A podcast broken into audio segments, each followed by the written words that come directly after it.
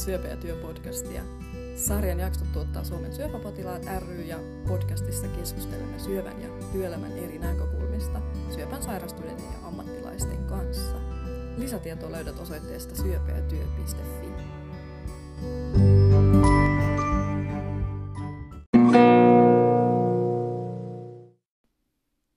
Hei, minä olen Emma Andersson ja toimin erityisasiantuntijana Suomen syöpäpotilaat ryssä.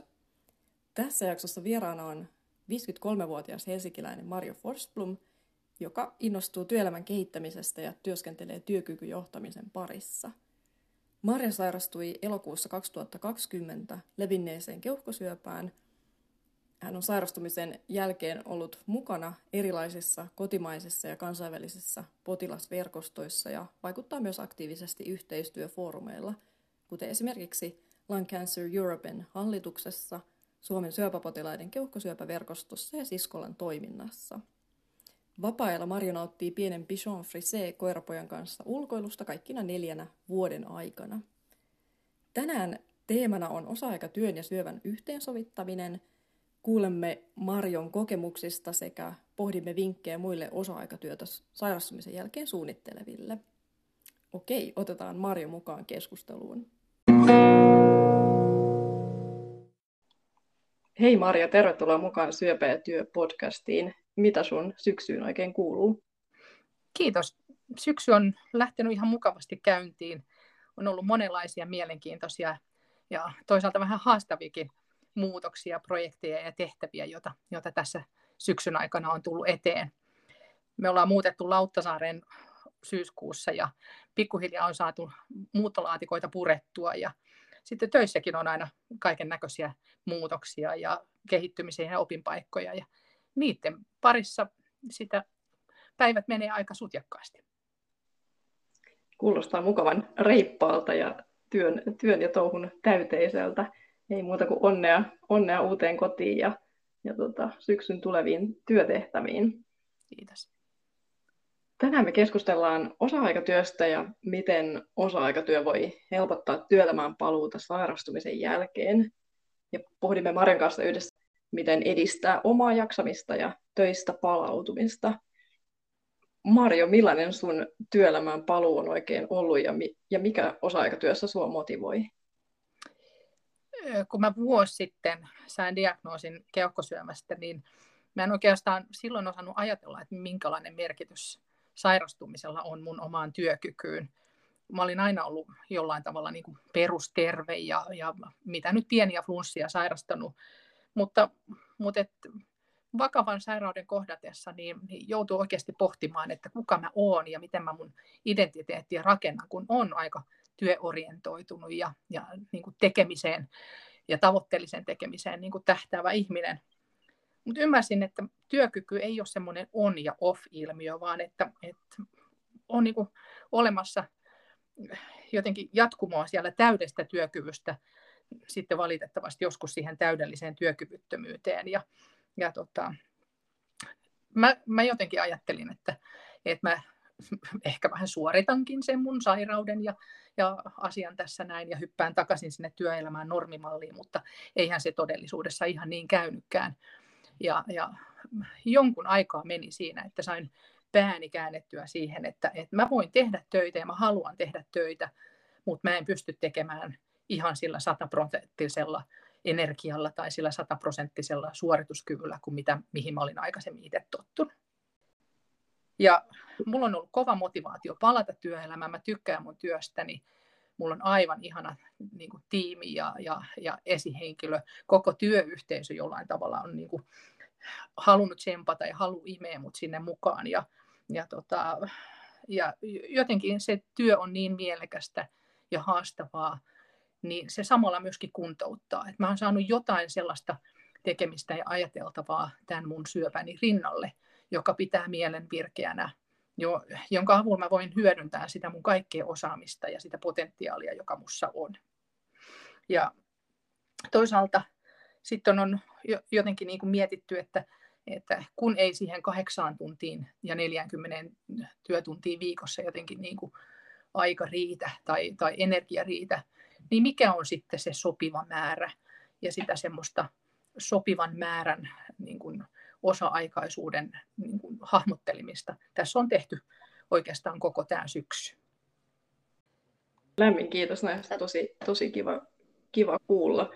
Se on varmaan semmoinen osittain myös vähän filosofisen hetken, hetken paikka, kun jotain, jotain yllättävää tapahtuu ja sitten kun peilaa työelämää, että hyvä kun sä mainitsit sen, että se työ, työ tuntuu kuntouttavalta ja se on meidänkin, meidänkin tota potilasjärjestön kokemuksessa tulee vahvasti ilmi, että, että ihmiset saa siitä työssä käymisestä ja paljon on niitä sosiaalisia kontakteja ja pääsee tekemään jotain merkityksellistä tai, tai vaikuttamaan, maksamaan veroja tai, tai tota muuten, muuten, että kuulostaa ihanteelliselta työhön paluulta. Tosi kiva kuulla, että sinulla on ollut, ollut tota oikein tukeva esihenkilö sekä sitten työyhteisö takana. Ja mä uskon, että tämänkertaisen jakson kokemukset myös ja vinkit sitä auttaa myös montaa meidänkin podcastin kuulijaa. Hmm, toivotaan näin. Näin tehdään. Marjo, mä mielellään kuulisin myös, että miten, miten helppoa oli oikeastaan aloittaa se osa-aikatyö ja minkälaista suunnittelua se sulta vaatii ja, ja, ja toisaalta sitten, että minkälaista tukea sä sait omalta työnantajaltasi? No mä sanoin, että lähtökohtaisesti varmaan kaikki riippuu aika paljon siitä työpaikan olosuhteesta ja siitä organisaatiossa olevista mahdollisuuksista joustaa työajoissa ja työnkuvassa ja työtehtävissä. Varmaan parasta on se, että on, on niin kuin heti alusta aktiivinen ja avoin. Huolehtii omista oikeuksista ja rajoista. Ja, ja me käytiin mun esihenkilön kanssa silloin jo heti alun sairasloman aikana hyvin avoimesti keskustelu siitä, että mikä mun tilanne on. Esihenkilö ties mun toiveen työhön paluusta, mutta myöskin vähän toppuutteli, että, että otetaan ihan rauhallisesti, että ei, ei niin kuin, hän ei halua, että, että mä, mä niin kuin suinpäin syöksyn sinne työelämään, vaan hän ymmärsi, että mulla täytyy olla aikaa toipua ja, ja palautua pitkästä sairaslomasta ja tulla rauhallisesti sinne työ, työ, työn maailmaan uudestaan. Me pidettiin esihenkilön ja työterveyslääkärin kanssa tämmöisiä työterveysneuvotteluita ja siellä puhuttiin auki niitä mun odotuksia, toiveita, edellytyksiä, joista pitää huolehtia, että se työ, työnteko ei jotenkin hidasta tai haittaa sitä mun toipumista. Ja samaan aikaan tietysti kuultiin, että mitä, mitä työnantajan odotukset ja toiveet on. Ja kun mun tilanne on se, että mä en tästä niin kuin täysin terveeksi tule, mutta mä pystyn ja haluan jatkaa työelämässä, niin, niin löytyy sitten semmoinen, semmoinen kaikille sopiva malli. Ja lopulta sitten me sovittiin tämmöisellä, tämmöisestä tota, osasairauspäivärahakaudesta. Silloin työaikaa lyhennettiin ihan selkeästi siihen 50 prosenttiin siitä koko työstä. Ja sitten muokattiin vähän niitä tehtäviä, mitä, mitä niin kuin voin ja haluan tehdä. Ja sitten jouduttiin osa tehtävistä tiputtamaan pois, ja se oli taas semmoinen vähän niin kuin oman pään sisäinen haaste, että, että oli niin paljon mielenkiintoisia juttuja ja niin paljon semmoisia projekteja, joissa olisi halunnut olla mukana, mutta kerta kaikkiaan ei, ei vaan sitten niin kuin enää ne sovitut tunnit siihen sopinut ja riittänyt. Ja, ja niin kuin aina kokee vähän ehkä huonoa omatuntoa tai jotenkin pistoo sydämessä, että ne tehtävät jaettiin sitten muulle tiimille ja heidän työkuorma siellä kasvaa, mutta, mutta tota, näin me ollaan kuitenkin sitten hyvässä yhteistyössä saatu sovittua semmoista niin kuin tasapainoa sekä mun ja tiimin että, että tota, koko työ, työpaikan arkeen. Tosi kiva kuulla. Mä vielä kysyisin, että mikä, mikä sua auttoi jaksamisessa ja mitä, mitä on ne tekijät, jotka tuki, tuki sitä töissä jatkamista erityisesti? Mä teen semmoista aika itsenäistä asiantuntijatyötä ja mä oon joutunut niin kuin aikaisemminkin jo opettelemaan sitä oman ajankäytön ja tehtävien hallintaa ja, ja vähän oli niin kuin vaikea pitää suitsista kiinni, meinas lähteä laukalle, että joudun ihan niin kuin oikeasti komentamaan pitää itteeni kiinni siitä, niistä sovituista tunneista. Ja, ja toki tietysti joustan ja, ja, ja niin kuin työnantajakin joustaa, mutta, mutta mä oon opetellut pistämään kalenterin ja sähköpostiin ne perjantait aina vapaaksi. Mä teen siis maanantaista torstaihin töihin, töitä sen vähän reilu neljä, viisi tuntia päivässä ja, ja perjantai on aina sitten niin kuin kalenteri kiinni. Ja sitten toinen semmoinen niin kuin mun jaksamista tukeva elementti on se, että me käydään esihenkilön kanssa suht säännöllisesti semmoisen niin työtunnin omaisia keskusteluja, että, että missä puhutaan jaksamisesta ja puhutaan niistä tehtävistä, puhutaan siitä, mikä on, mikä on onnistunut, mitä tukea mä ehkä saattaisin tarvita vielä, vielä niin kuin jatkossa, että, että tota, pärjäisi. Nämä on tosi, tosi tärkeitä niin kuin myöskin sen, sen oman sosiaalisen niin kuin näkökulman kautta, että, että miten mä olen osa sitä tiimiä, vaikka mä en ihan, ihan niin kuin kokoaikaisesti siellä olekaan. Ja sitten yksi ihan oikeastaan niin kuin iso asia tässä kokonaisuudessa on, on se motivaatio olla töissä, niin täytyy sanoa, että kyllähän sillä niin kuin taloudellistakin merkitystä on, että kun ne tunnit tippuu, niin myöskin tulot tippuu ja, ja tämmöinen osa-aikatyön malli jollain tavalla varmistaa sitten sitä, että, että sillä on turvaava vaikutus meidän perheen talouteen, että sille ei ole ihan niin suuri, suuri lovituus siihen, että, että jäisi kokonaan pois semmoiselle niin kuin puhtaasti työkyvyttömyyseläkkeelle tai puhtaasti pois, vaan pystyy tuomaan sen oman leiviskänsä vielä, vielä työelämään ja talouteen myöskin. Oliko sulla semmoista varasuunnitelmaa sen varalta, tai niin kuin jatkossakin, että jos, jos siihen jaksamiseen tai, tai vointiin tulee muutosta, että oletko tällaisia asioita miettinyt?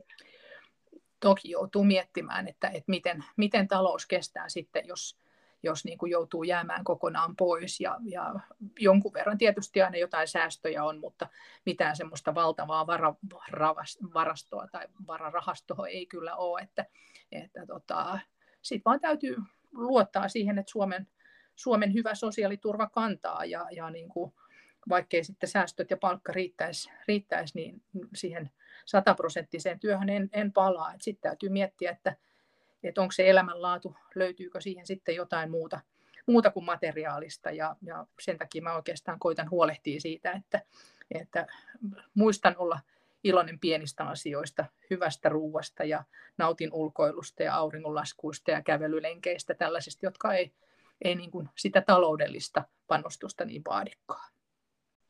Siinä oli erinomaisia vinkkejä monelle kuulijalle varmasti tosi hyödyllisiä näin lopuksi mä kysyisin, että minkälaisia, tai mitä terveisiä sä lähetät sairastuneelle, joka pohtii, että voisiko osa-aikatyö olla se hänen juttu, ja entä sitten millaisia terveisiä haluaisit lähettää työnantajille, että mitä asioita heidän on hyvä tietää?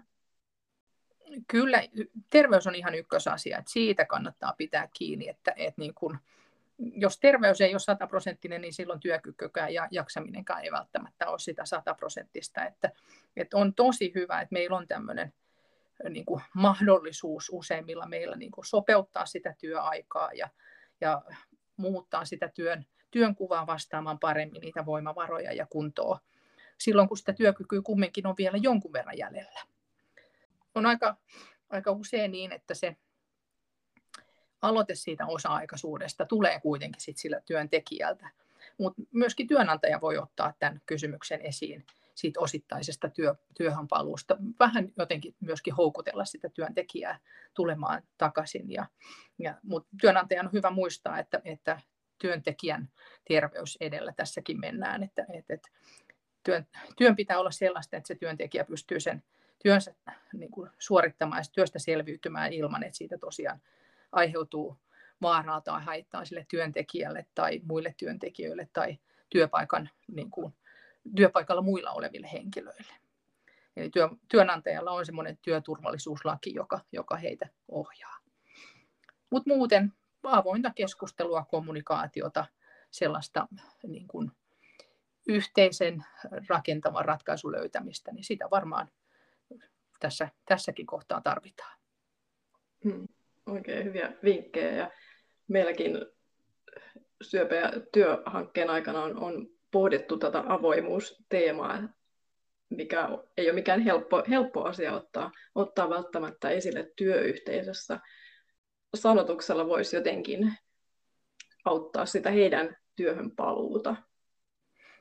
Mä ajattelen niin, että, että osa-aikatyökin on tosi arvokasta työtä sekä, sekä niin kuin sille henkilölle itselleen, eli meille tekijöille, mutta myöskin sille työyhteisölle ja sille organisaatiolle, mahdollisesti myöskin asiakkaille. Et meillä on kaikilla niin kuin tärkeä rooli ja merkitys Ja, ja, ja niin kuin sanottuna, niin se työkyky saattaa vaihdella, vaikka ei olisikaan mitään tämmöistä sairautta.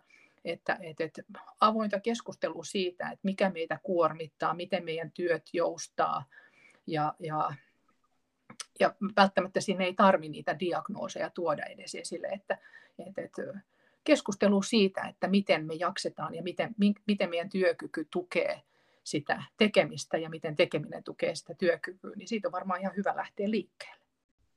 Kiitos näistä viisaista sanoista. Tässä on varmasti paljon, paljon purtavaa ja, ja ajateltavaa meidän podcastin kuulijoille. Ja toivotaan, että monella se, jos osa-aikainenkin työ, työ mahdollistuu jatkossa ja tulisi myös sitten ehkä, ehkä myös enemmän niitä mahdollisuuksia toteuttaa tai vaikka hakea suoraan osa-aikaista työtä. Niitä tuntuu olevan aika, aika harvasti mahdollisuuksia, mikä voisi sitten vaikka syöpään sairastuneita kovasti työhön paluu tai työssä pitämisessä auttaa. Mut Marjo, lämmin kiitos. Mahtavaa, että olit mukana meidän, meidän podcastissa. Oikein paljon kiitoksia antoisesta keskustelusta ja ihanaa syksyä sulle. Kiitos samoin. Hyvää syksyä. Kiitos, että kuuntelit Syöpeä podcastia. Lisätietoa osa-aikatyöstä löydät osoitteesta syöpeätyö.fi. Sivulta löytyy materiaalia sairastuneille sekä esimerkiksi terveydenhuollon ammattilaisille ja työnantajille. Vinkkejä osa-aikatyön byrokratiasta ja eri vaihtoehdoista löydät sivuston sairastuneille osiosta. Lämpimänä suosituksena myös aikaisemmin julkaistu podcast-jakso, jossa työterveyslääkäri Sari Uino kertoo osa-aika ratkaisuista – ja lisäksi kannattaa myös lukasta Kaisa Tönruustin blogikirjoitus otsikolla Miksi työkokeiluni onnistui. Ja kannattaa myös tutustua Suomen syöpäpotilaiden työikäisen syöpäpotilaan etuudet ja palvelut esitteeseen, jossa on myös tiivistetysti tietoa palveluista ja etuuksista nimenomaan työikäisille syöpään sairastuneille. Esite on ladattavissa ja tilattavissa osoitteessa syöpäpotilaat.fi. Jää kuulolle seuraavaa jaksoa odotellessa. Oikein hyvänlaatuista päivän jatkoa.